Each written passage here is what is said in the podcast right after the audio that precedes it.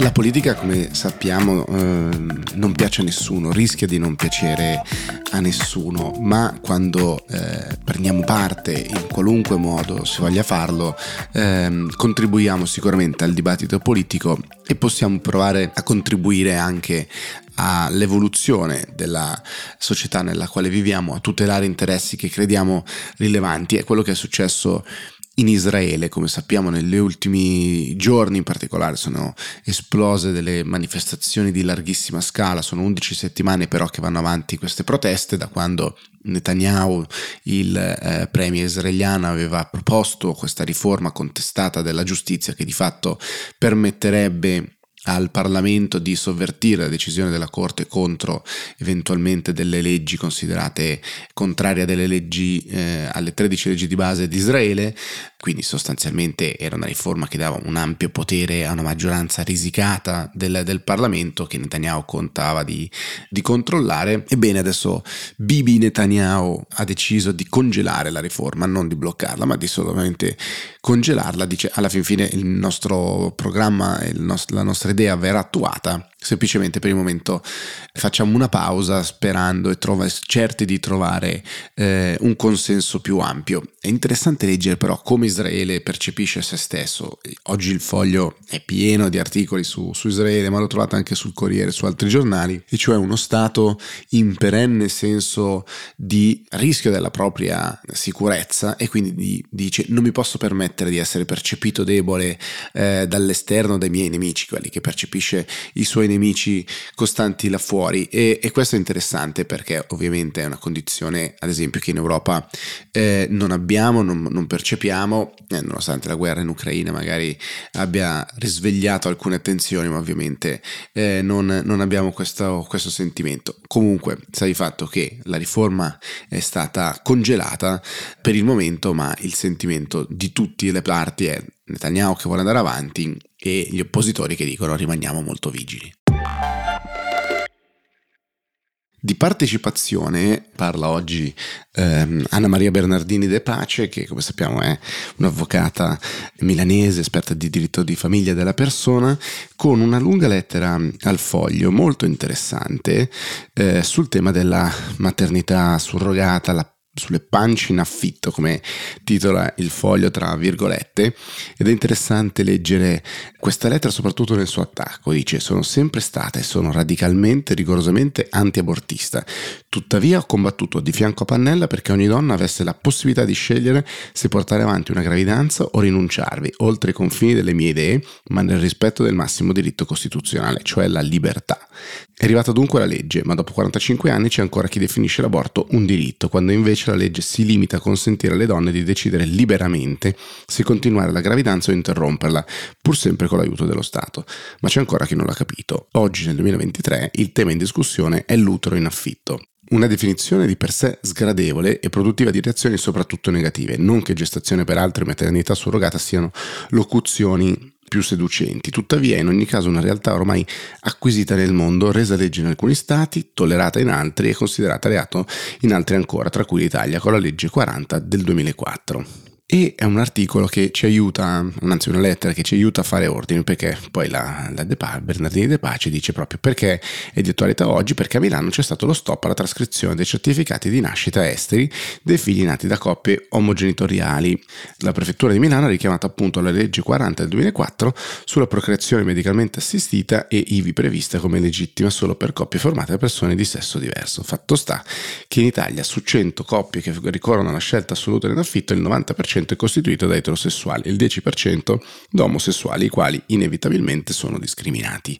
La Bernardini De Pace, con questa apertura della lettera, faceva quasi sottintendere una posizione diversa, che poi invece si snocciola in maniera molto interessante lungo lo scritto, dicendo: ma scusate, sostanzialmente si tratta di donne libere, adulte, che si propongono e che quindi hanno scelto liberamente un modo per procurarsi del reddito. Qua dice sostanzialmente un parallelismo con la prostituzione. Si tratta la stessa cosa della prostituzione, che avviene ed è consentita in Italia senza essere considerata un reato, e quindi dice: scusate, ma perché questa cosa è consentita, la prostituzione non è considerata reato e di fatto sono donne adulte libere che si propongono e che quindi hanno scelto liberamente questo modo per procurarsi del reddito. E poi dice: non riesco a pensare a delle coppie che girano al mondo per convincere una donna a impegnarsi in una gestazione non voluta e non spontaneamente decisa in cambio di denaro. Per di più, dice, in Italia esiste una norma che consente a qualsiasi donna di abbandonare in ospedale il figlio appena partorito senza riconoscerlo e senza dedicargli un minuto di più della propria vita dopo averlo messo al mondo.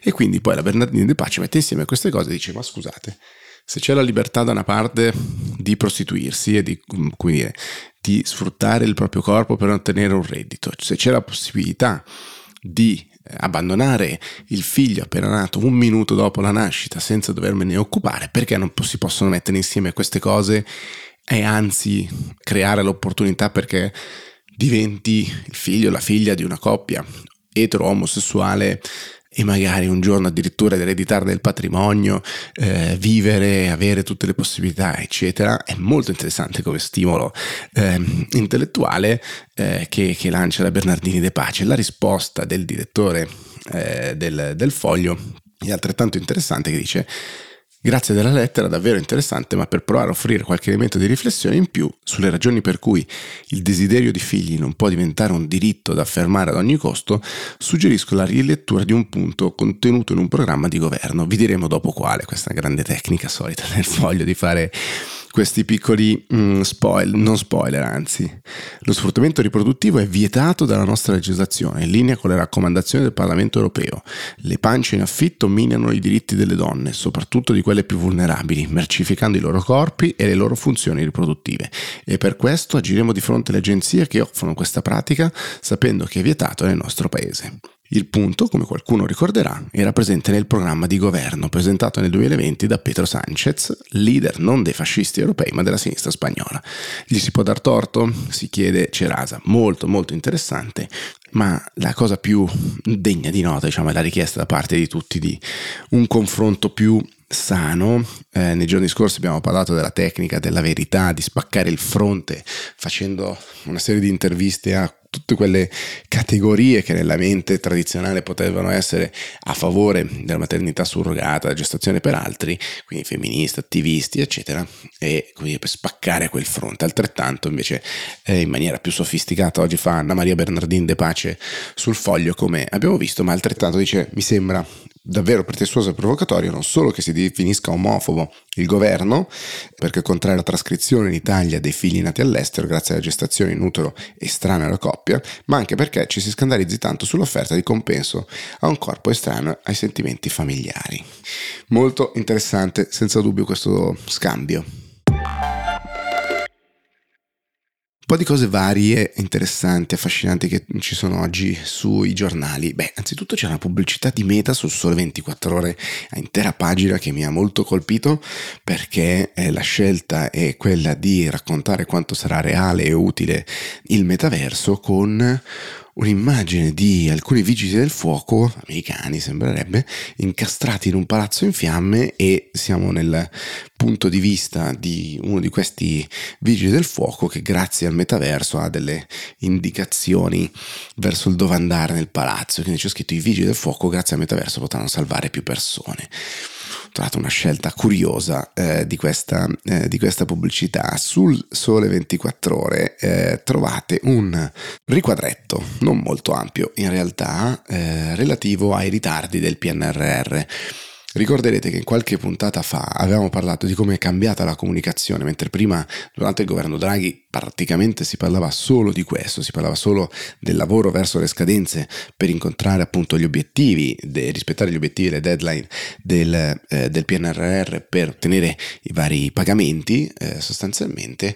Bene, questa cosa si è molto allentata nell'ultimo periodo. Adesso arriviamo a un piccolo riquadretto in cui si vede la foto del ministro Fitto per gli affari europei e il ritardo dell'Italia. C'è una comunque fetta da 19 miliardi da ottenere il taglio che viene dato alla comunicazione italiana verso la Commissione europea è: non c'è nessuno scontro con la Commissione europea, che anzi ci fa un sacco di complimenti. Abbiamo ulteriormente prorogato sostanzialmente le analisi da parte della Commissione per verificare il raggiungimento di tutti gli obiettivi, perché ci possa essere quest'ulteriore tranche, ma di base le tre cose sulle quali la Commissione europea vuole fare ulteriori indagini, diciamo così, sono tutte cose del governo Draghi, o approvate sotto il governo Draghi o a ridosso della fine del governo Draghi, quindi colpa di Draghi. La revisione del sistema portuale, dei piani urbani, tra l'altro che includono principalmente Venezia e Firenze, e le reti di teleriscaldamento, che sono tutte state approvate a metà del 2022 o a ottobre del 2022, quindi non è roba nostra sostanzialmente, dice il governo. Interessante, di certo non innovativa come linea di difesa. Mentre dobbiamo arrivare a una pagina 29, se non ricordo male, del Sole 24 Ore, per trovare uno specchietto dedicato ad Alitalia, e questo è curioso perché di certo non è la prima volta che parliamo di questo, non di Ita ma di Alitalia. Ita Airways da parte sua perde una quantità indescrivibile di soldi, in particolare perde oltre 500 milioni, queste sono le perdite nel bilancio del 2022, dice Sole 24 Ore. Nel bilancio il rosso supererebbe le previsioni che parlavano di un rosso di soltanto 460 milioni, ci sarebbe diciamo anche la congiuntura negativa che ha fatto lievitare i costi del carburante, ma nonostante questo diciamo le altre tipo Lufthansa e TAP invece hanno fatto segnare degli utili, cosa che Ita decisamente non vede. Vanno avanti le discussioni tra il Tesoro e Lufthansa per l'acquisizione del 40% di Ita, nel mentre arriva la decisione della Commissione europea su un prestito che il governo diede nel 2019 ad Alitalia, ad ottobre del 2019 ad Alitalia, di 400 milioni. Dice: quel prestito ponte che fu dato dal governo ad Alitalia è illegittimo, è un aiuto di Stato, perché nessun investitore privato